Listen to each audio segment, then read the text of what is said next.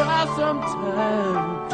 Well, you might find you get what you need. Good morning and welcome to Visionaries. I'm John LaBelle, your host, and you'll find us here on the Progressive Radio Network.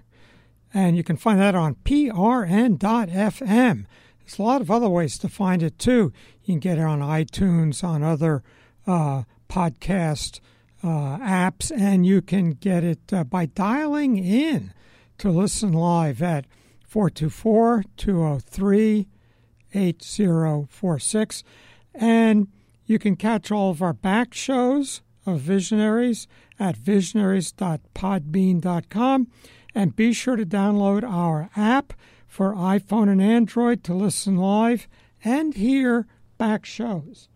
So today I want to meander around some things I've been encountering, listening to a lot of stuff online. Oh, by the way, um, um, there's certain things I follow. You know, the uh, iTunes channel that I listen to, the people I follow on Twitter. I love Twitter. I don't find much on Facebook. There's a couple people on Facebook who are not on Twitter, so I follow them there. But uh, Twitter allows me to pick uh, you know very interesting people that I want to keep up on. But anyway, um, I guess I I follow on Twitter Science News, so I click on this article. The first detailed map of red fox's DNA may reveal domestication secrets. So you may have encountered the story. I think I talked about it maybe a year or so ago. But in the old Soviet Union, there were in Siberia breeding facilities for silver foxes, which is a form of red fox, to make coats. And um, they started, they had them all in cages, and they some were more friendly than others. I don't know why any of them should be friendly. They're about to be turned into coats. But anyway, the ones that would snap at the handlers got turned into coats, and the ones that didn't bred. And eventually they found that they became domesticated. And they basically concluded they had reproduced the process whereby wolves had become dogs. So today we're pretty sure dogs come from wolves. You know, for a while they didn't know uh, were there coyotes or hyenas or some other canine like creature. No, 100% dogs come from wolves. And they uh, relate to human beings. They like to be petted. They get excited when human being comes into the room. They wag their tail, uh, etc. Uh, it's the difference between a dog and a wolf. And they found the foxes doing exactly the same thing. And these creatures became so domesticated that they, uh, when the Soviet Union collapsed and this laboratory lost its funding, they tried, I don't know how successfully, to support themselves by selling their silver foxes as pets, the domesticated ones. And so, this article, you can look it up, Science News, it'll pop up on the top right now, describes the what, what went on, pictures of, um, actually apparently breed for both hostility and domestication in these foxes. And next step is to look at the DNA and say, what's the difference? Which will tell them DNA wise, genetically, how fox, uh, how wolves became dogs. But I think there's something else going on, and that is that the same thing is well. First of all, before I do that, uh, what they have found previously, I will see if this DNA research confirms it, is that in certain ways the um, fox stays juvenile. So whether it's a, a cat or a dog or probably a bear, uh, if you have a baby, a cub, it likes people, it'll roll over, let you scratch its tummy, uh, likes to tumble and wrestle. Uh, but if you're doing that with a tiger or a lion, there's a point where uh, uh, there could be trouble. And some people keep, you know, lions that domesticated and stay, uh, that are raised in captivity, stay uh, affectionate, but it's not a good idea. And so what happens is dogs keep these juvenile characteristics of wolf cubs. It, they grow up, become full size, but there's some of their characteristics that, and we can see that the a wolf has a pointy snout, a cub has a stubby snout, and so does a dog. So there's a series of characteristics of juvenile wolves that dogs uh, have, and so maybe that's how it happens. But we'll we'll find out more as this research goes on. But my thought is, um, I think the exact same thing is going on with human beings. And not, well, is it deliberate? I don't know.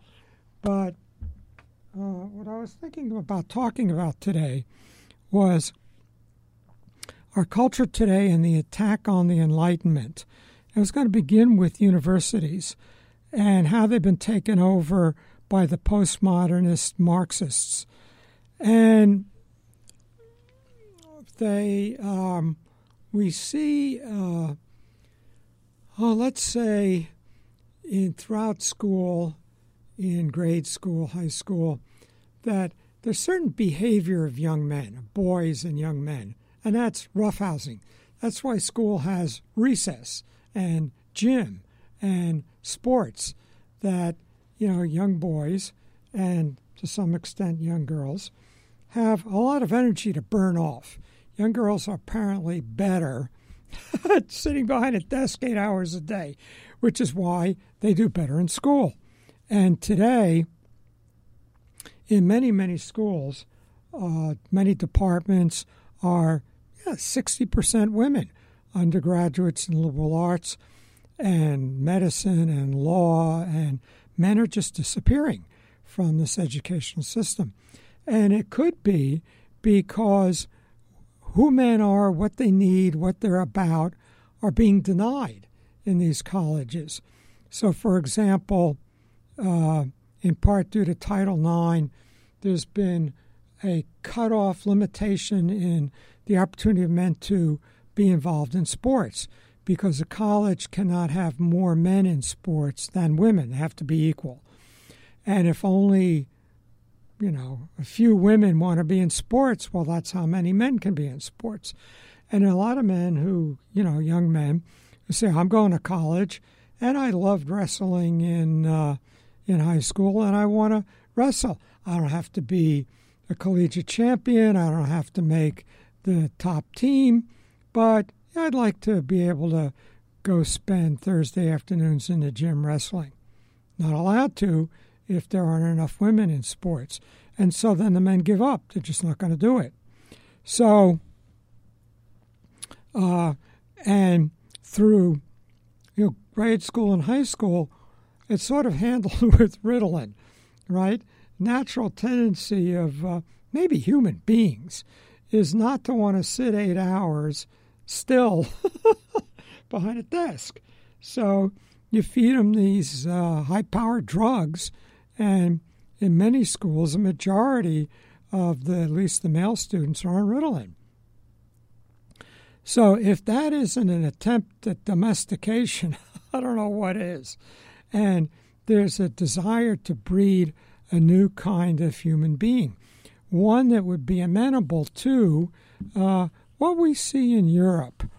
And we see how, um, at least until recently, due to some changes that we're not supposed to talk about. Uh, there's much less violence in Europe, much less crime in Europe than there is in the United States, and more acceptance of being uh, good subjects of the government. you know, acceding to what the government is demanding of everybody. So that, and then we see a push for that in the United States. You know, that, well, isn't it wonderful how Europe is no longer democratic? Uh, who you vote for in parliamentary elections isn't what counts. What counts is the EU in Brussels, which has this monster bureaucracy, none of it elected. And it decides, you know, how big squares of toilet paper have to be, how thick cheese is sliced. Everything about your life is uh, decided by, controlled by this bureaucracy of the EU. So maybe the last uh, the last European nation with some sense of individuality is is uh, Britain, and that's why they pulled out of the EU. But anyway, um, there are a lot of people pushing for that's what we should be doing here, and then we start seeing showing up um, attacks on elections. So, you know, the uh, Trump won the electoral vote, but Hillary won the popular vote. So maybe we should not have an electoral college. And then uh, I just started a book, uh, Democracy for Realists, which shows how, um, you know, uh, maybe elections aren't a good idea. Maybe they don't bring about the government we want or should have. And I don't know what their alternative's going to be. I sort of uh, agree with Churchill, who said uh, uh, democracy is uh, the worst government, worst form of government, except for all the others that have ever been tried. And of course, there are people who think that um, they know the one that will work, um, even though it hasn't yet been identified. They know how to bring it about and are working about it, on it. Anyway, uh, and then we see our colleges taken over by this uh, postmodern Marxism. Again, very hostile to democracy and really weird stuff. So um, I there's, there's a, a website that I love called what's it called? Communications from elsewhere, and there one, there's several that'll do this where you can each time you click in, you get another essay, and the essays are generated by random word generators stringing together postmodernist jargon, postmodernist and Marxist jargon. And I was sort of struck by this when I started seeing postmodernist articles online. I don't get any journals that had this. Although I did see some of my architecture colleagues starting to write this way. And I strongly I, I know the students have no, can't understand a word they're saying. I have a feeling they don't understand a word they're writing, but they're sort of in charge of the second to last semester in our school. Students do a research project, and in the last semester, they design a building based on their research project. So uh, they have to write uh, an essay. And I, I'm not involved in that. Uh, my school is, I don't know, for whatever reason, has not asked me to be involved. But they're all collected, and occasionally I'll pick them up and flip through them. And it, uh, I could tell that's what the students are doing, just stringing together a bunch of jargon that they have no idea what it means. Well, these websites will do that. And let me just read you something from one of them. Um, Reality is intrinsically used in the service of the status quo, says Foucault. However, subtextual nationalism suggests that class, perhaps ironically, has significance. Lacan promotes the use of cultural discourse to analyze society. If one examines Marxism, one is faced with a choice either accept non semiotic cultural theory or conclude the culture is part of the failure of truth, but only if culture is distinct from consciousness. Otherwise, we can assume that the goal of the writer is deconstruction. Thus, several theories concerning sub, su, supremacist, uh, supremacist discourse may be found. The Rubicon and therefore the futility of Marxism depicted in Eco's, The Name of the Rose is also ev- evident in the island bef- of the day before, although in a more cultural sense. Now, that makes absolutely no sense, but that's what people are writing these days. so, so, um, um, I, you know, I go through my colleagues' writing. that's what I encounter. By the way, they mention um, Umberto Eco's The Name of the Rose, which was a quite popular movie if you didn't read the book with what's his Sean Connery was in that. And um, Eco is, is semiologist. He's interested in uh, language. And is, you know, is there a relationship between the name of a thing and the thing? And so that's sort of what he explores in his semiology. In the island of the day before, it's about ships in the, I'm not good in remembering, maybe it's the late 1700s, They're just working on um, longitude at the time. And you know, latitude they could they could figure out longitude was difficult. Or was it the other way around? Longitude they could figure out. Latitude was difficult. And Eventually, it was solved with super accurate clocks. Of course, today you just use you just use a GPS. I was uh, uh, out on Long Island on a ferry uh, a couple of years ago with a buddy who was, you know, quite navigationally capable, and I had done a little bit of uh, time on boats, and all of a sudden the ferry's going in a circle. So we go up to the to the wheelhouse and just sort of lean in and say, Hey, how come we're going in a circle?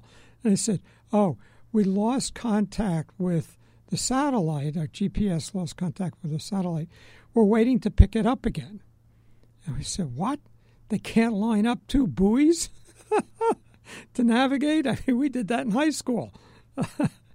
so hopefully they could, uh, but just didn't, uh, weren't going to be doing it. But anyway, in the island of the day before, Eco is dealing with that.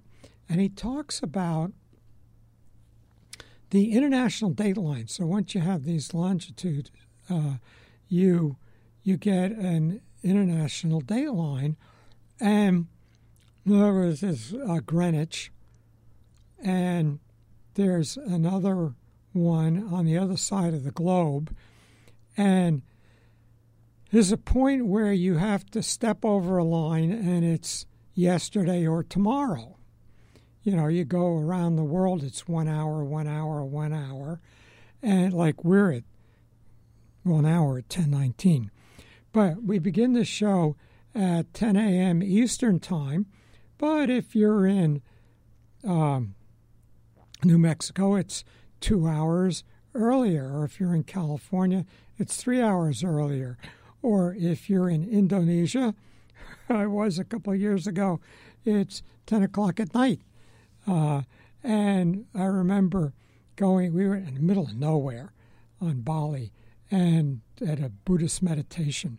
And I'd go uh, every couple of days at some business involvements I had to keep up on. And I'd go to this uh, communication station. There's a fenced in area with a a compound, some antenna, and make a very expensive 10 minute phone call. You know, give the guy the phone number and go to a booth and pick up a phone.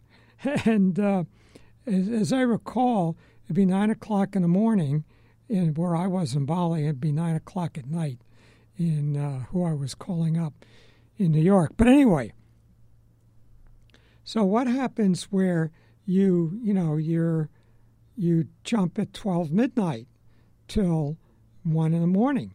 So you've crossed the international date line. Well, what does that mean? And how is that, um, you know, uh, if you want to joke about it, uh, you know, a friend of mine, when he was in Japan and he'd speak to his colleagues in New York, he said, You want to know what's going to happen tomorrow? Because it's already tomorrow here. And uh, so in the in this book, of course, we know this is just an arbitrary way of of setting a clock, but they weren't so sure about that in the late 1700s. And if you were to step back and forth across the international date line, are you, are you in yesterday and tomorrow, yesterday and today and tomorrow, or today and yesterday? And are you, uh, if you do it uh, continually, would you stop aging? And of course, we would say, obviously not. But uh, they were um, they were thinking about that in those days, trying to figure out what what was dependent on words or not. So anyway, there's this really bad writing in um, postmodernism. Uh, there's a guy I really liked, Denis Dutton, who's no longer with us, but he edited a really nifty journal. Um, let's see, where is it? Eh. But anyway, one of the things this it was a journal on literature and philosophy, and it I think it still exists, but of course he doesn't edit it anymore. He died a few years ago, but it prided itself or prides itself on being jargon free. In other words, it talks about ideas, but without um, postmodernist jargon. Hopefully, so philosophy and literature. That's the journal. So in Denis Dutton's day, they would have an annual bad writing contest. So I recalled that when I was looking at this um, uh, at this issue here, and looked it up, and I see the bad writing contest celebrates the most stylistically lamentable passages found in scholarly books and articles published in the past few years. Ordinarily, journalism, fiction, departmental memos, etc., are not eligible, nor are parodies. Entries must be non ironic from serious published academic journals or books. Deliberate parody cannot be allowed in a field where unintended self parody is so widespread. Um, two of the most popular and influential literary scholars in the U.S. are among those who wrote winning entries in the last contest. So one of them is Judith Butler, who's a major feminist theorist. And I won't try to summarize what she's about. So if you're listening online, hop over to Wikipedia, look up Judith Butler. But uh, she talks about gender identity. So Judith Butler, a Guggenheim Fellowship winning professor of rhetoric and comparative literature at the University of California, Berkeley, admired as perhaps one of the 10 smartest people on the planet. I love it. Hey, where, where, do you where do you where where do you enter the contest to be one of the 10 smartest people on the planet? How do how do I get in on that? Uh, wrote the sentence that captured the contest's first prize. Um, so, anyway, uh, let's go to Professor Butler's prize winning sentence appears in Further Reflections on the Conversations of Our Time, an article in the scholarly journal Diacritics. This is way back, 1997, so, but they're just as good today. So let's see what Judith Butler writes. Wow, 20 years ago. The move from a structuralist account in which capital is understood to structure social relations in relatively homologous ways to a view of hegemony in which power relations are subject to repetition, convergence, and re-artification brought the question of temporality into the thinking of structure and marked a shift from a form of Althusian theory that takes structural totalities as theoretical objects to one in which the insights into the cognizant possibilities of structure inaugurate a renewed conception of hegemony as bound up with the constituents, sites, and strategies of the rearticulation of power. Whoa! I bet you she makes more than I do at the at the University of, of California, Berkeley. Um, so this uh, this uh, website I got this from goes on to remark Dutton, who uh, is the ran this contest, remarked that is possibly the anxiety-inducing obscurity of such writing that has led Professor Warren Hedges of Southern Oregon University to praise Judith Butler as probably one of the 10 smartest people on the planet. And then it goes on the year's second prize. Uh, well, that's enough of that. Uh, but anyway, that's what goes on in universities these days. Um, and I go by, you know, my colleagues' classrooms and uh, um, hear this kind of thing. And, eh, you know, I try not to do that.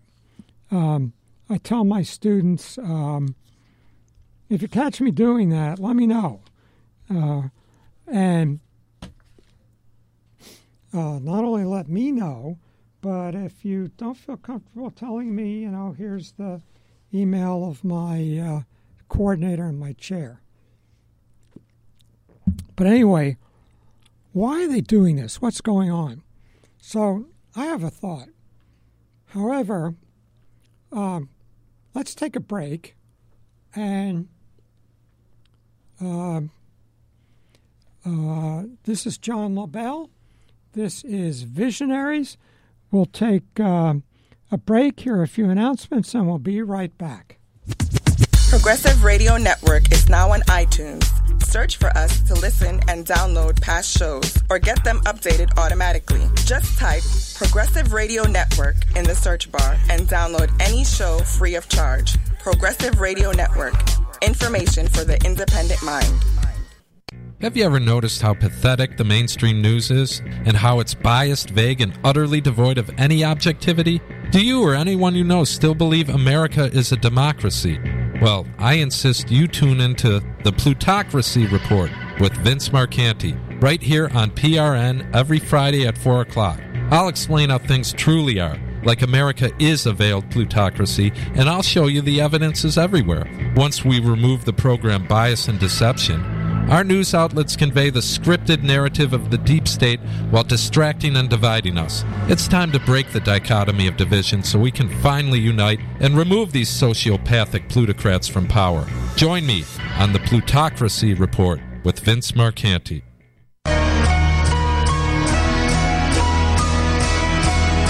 This is PRN, Progressive Radio Network.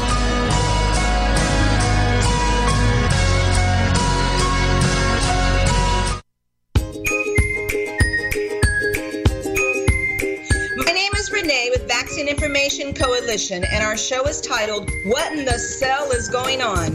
We will be revealing how vaccine toxins damage our cells, how to allow the body to heal itself, and how to protect yourselves from the drug company's agenda. Join us every Monday at 2 p.m. on Progressive Radio Network, prn.fm.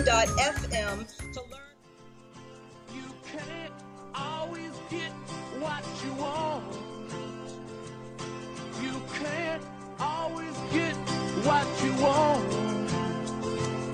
But if you try sometimes, well, you might find. Hi, we're back from our break. This is John LaBelle, and you're listening to Visionaries on PRN.FM and a lot of other ways to get us.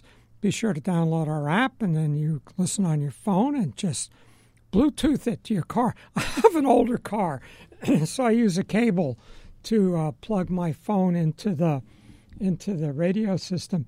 And when I rent a car, I get in a car and the radio starts playing something from my phone. I don't know how it selects what it selects or how it does that, but it starts Bluetoothing away. Um, anyway, I'm talking about this um, attack on the Enlightenment in our culture today. And this is something, you know, we could spend a whole show on what the Enlightenment was or is. But there's a book out right now by Steven Pinker, a really interesting guy. I really like his stuff. He did a book called The Blank Slate, and that sort of brought him to uh, attention. And he talks about in the Blank Slate, he says, the mind is not a blank slate. As we're born with a lot of um, hmm, predetermined structures in our brain.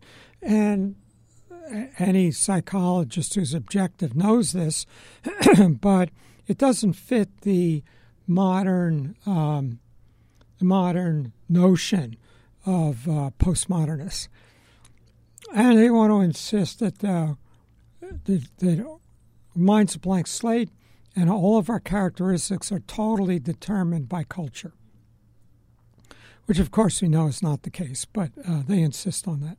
So he's not too popular with uh, progressives, Steven Pinker. And his, um, oh, just before I go on to his Enlightenment book, he did a book called, how do these people write all these books? He did a book called The Sense of Style. And if you're into writing, which I am, you know, I like to read books about writing. What is it?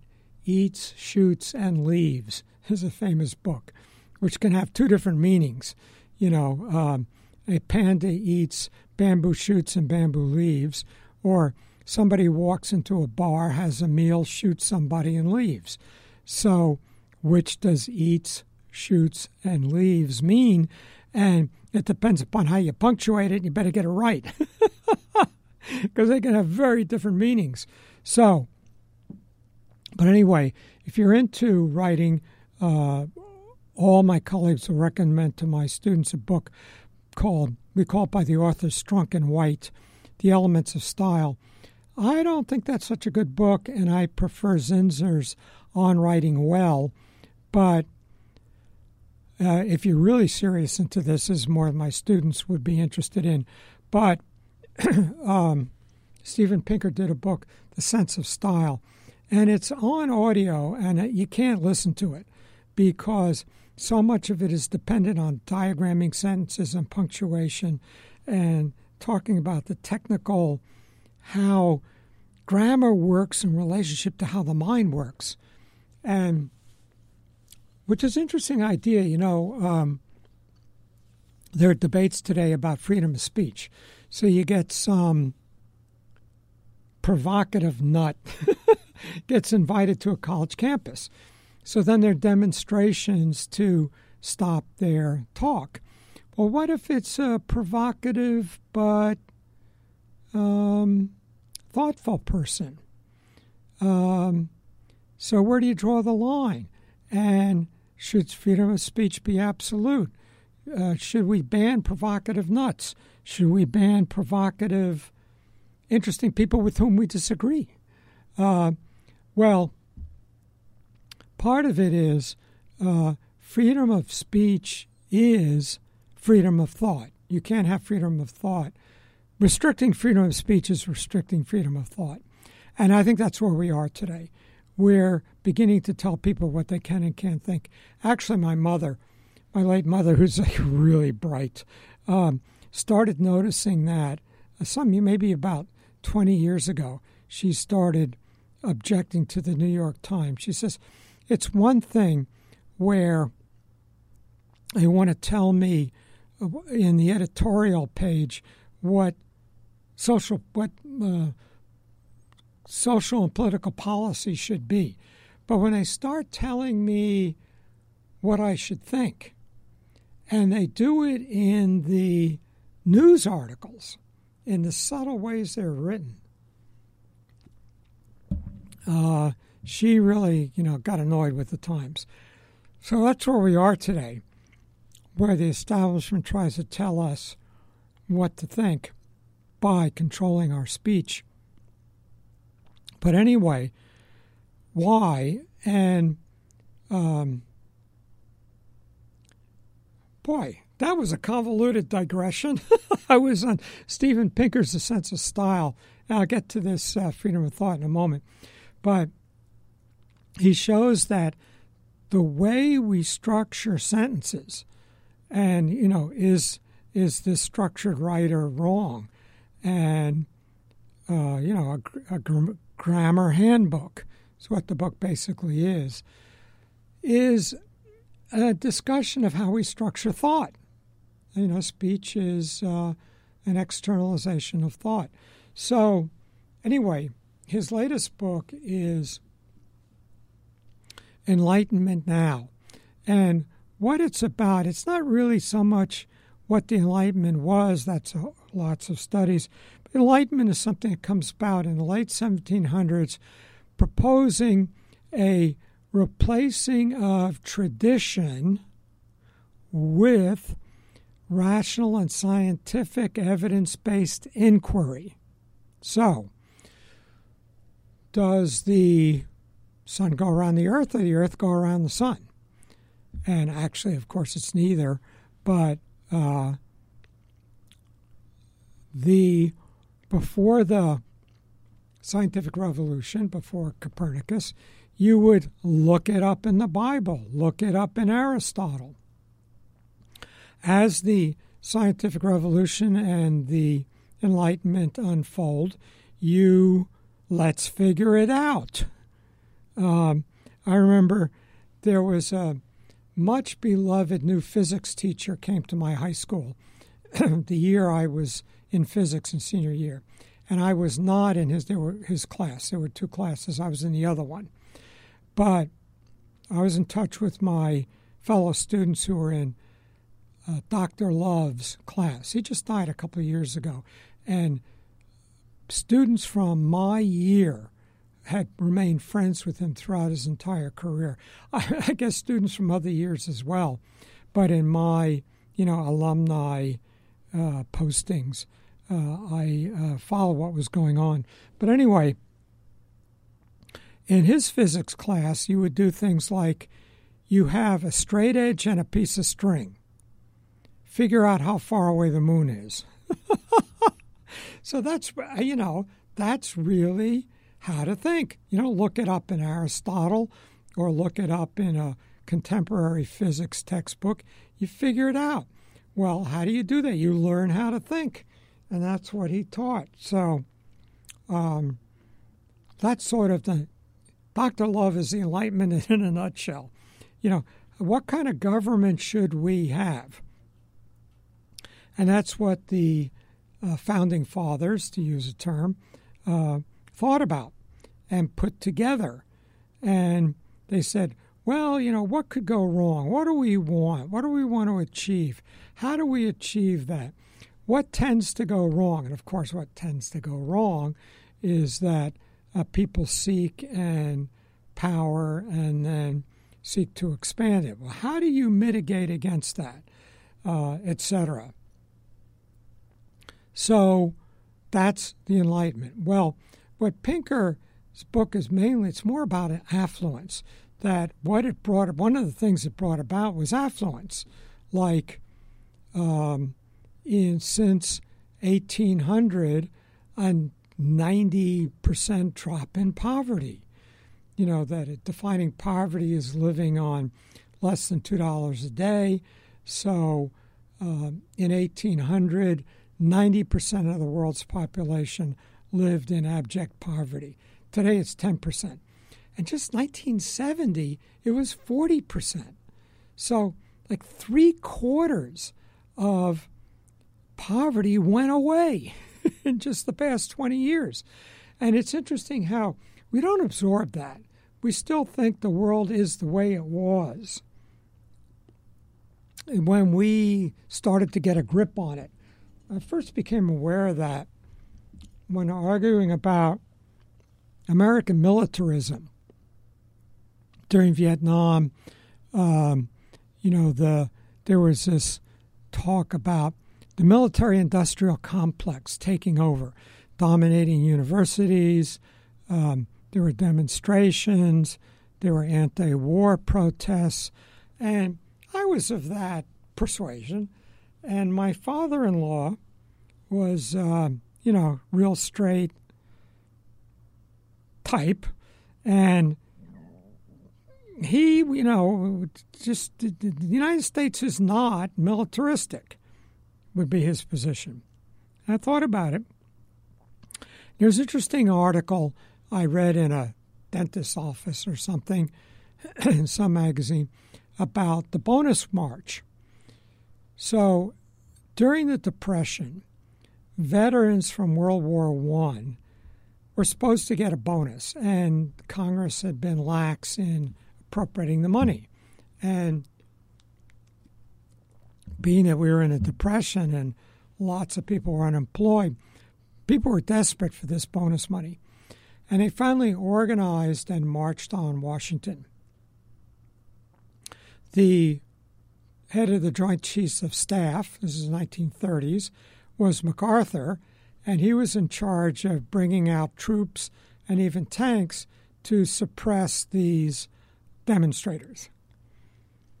And the article describes what what what what was the military like then? What were the conditions? And of course, the United States had geared up during World War One, but we totally disarmed after World War One. That was the understanding. It was supposed to be the war to end all wars, and we sunk battleships. So did Europeans. Um, we disarmed. Uh, we everybody got out of the army, so that at the time of the bonus march, 1930s, before World War II, the American military was would have been outgunned by the Czechoslovakian army.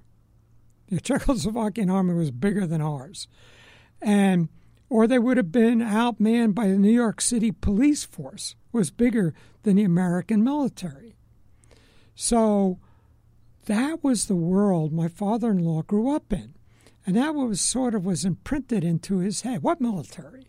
You know? and I grew up in the in the era of the Cold War, bombers, B 52 bombers circling 24 hours a day, seven days a week, hydrogen bomb tests, um, uh, uh, uh, nuclear bomb uh, shelters, missiles in silos. That was the world I grew up in.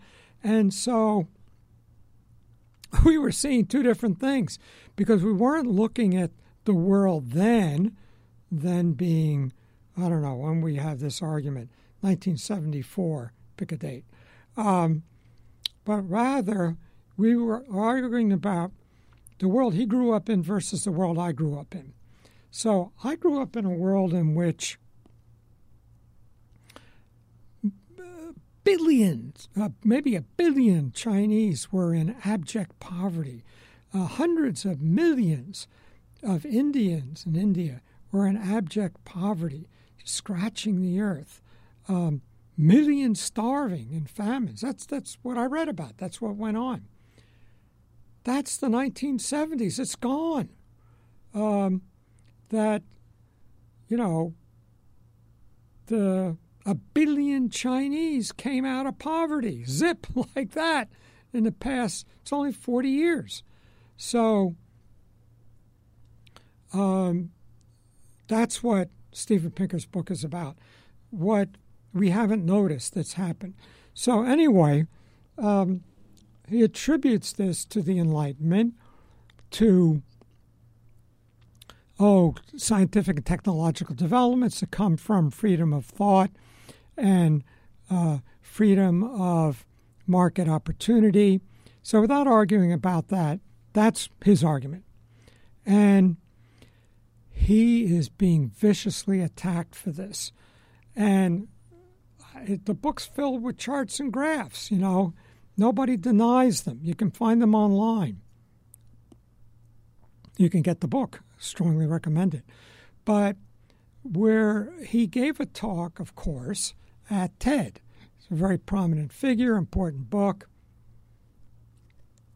And he described all this, showed slides of the charts and graphs of, you know, 20, 40, 60, 90% drops in infant mortality, eh, maternal mortality, childhood stunting, malnutrition, um, famine. It's just, you know, it's still here, but 90% less than it was just 40 years ago. And on and on. And there, there are websites that track this stuff. Uh, I don't like to talk about my personal finances, but little story. Uh, I moved to uh, I moved in 1976, and pretty much big change in life. A lot of stuff was in storage.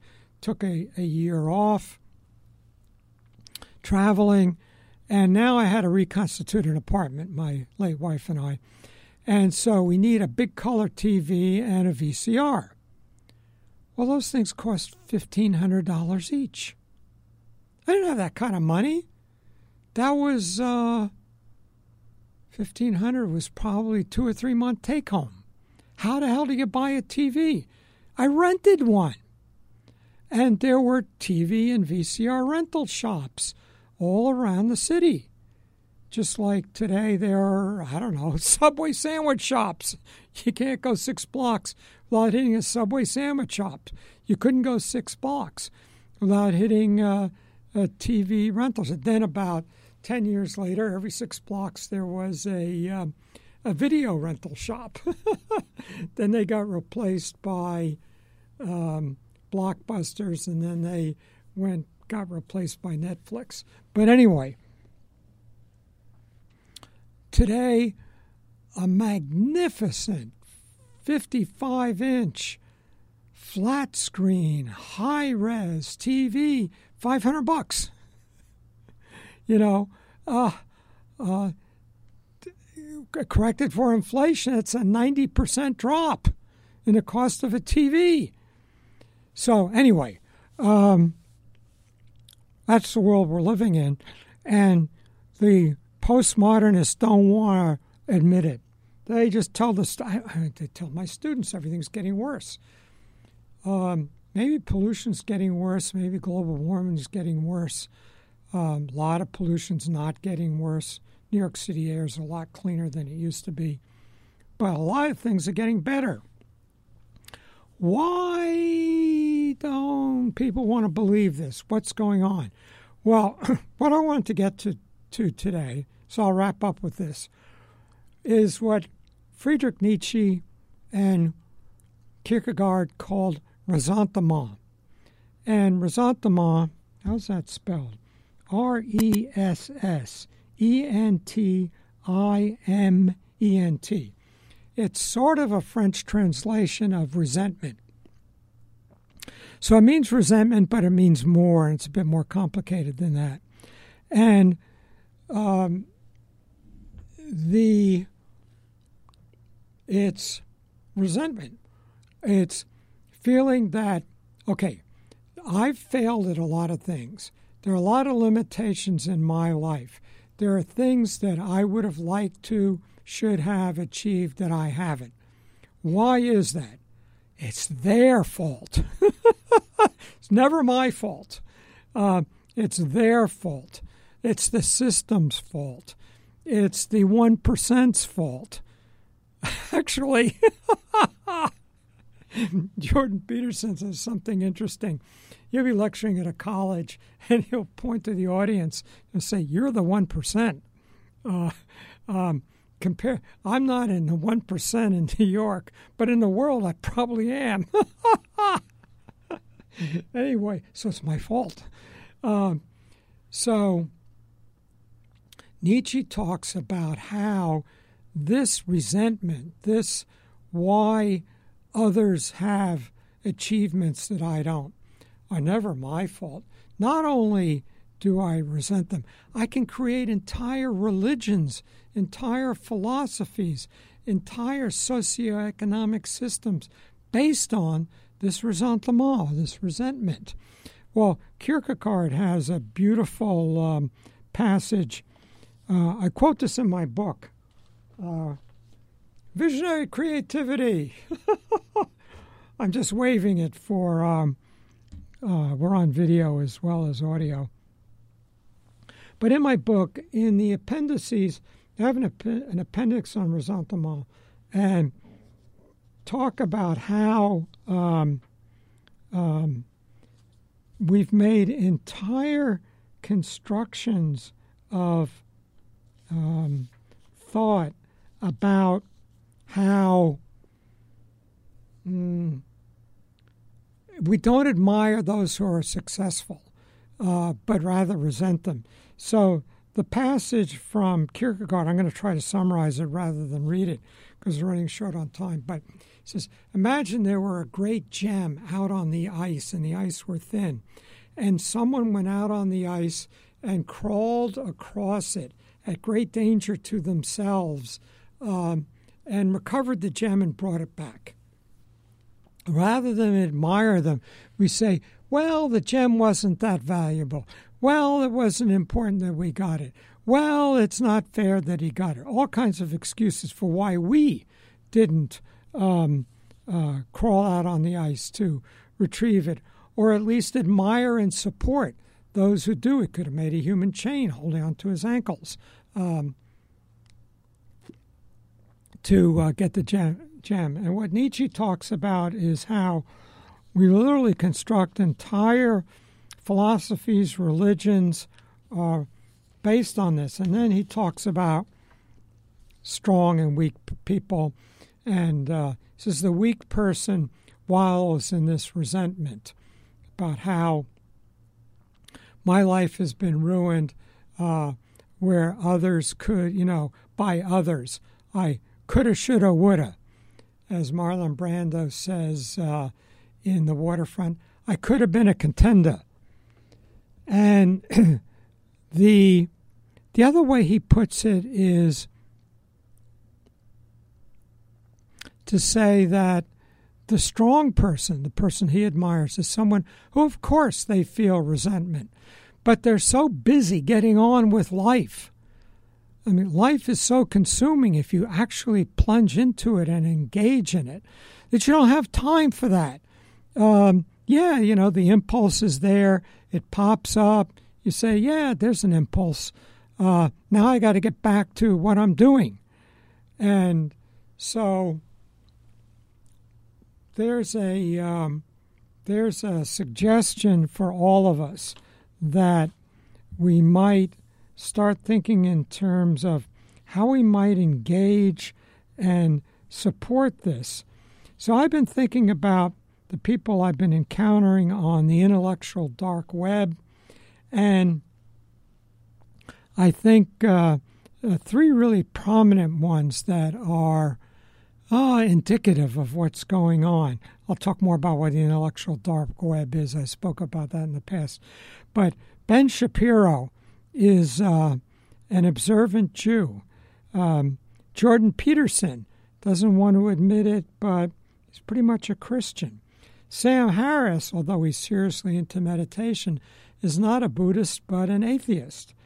And yet they um, all share a plunging into engagement with, interest in, openness to the in depth discussion that we should be having of our lives and our potentials.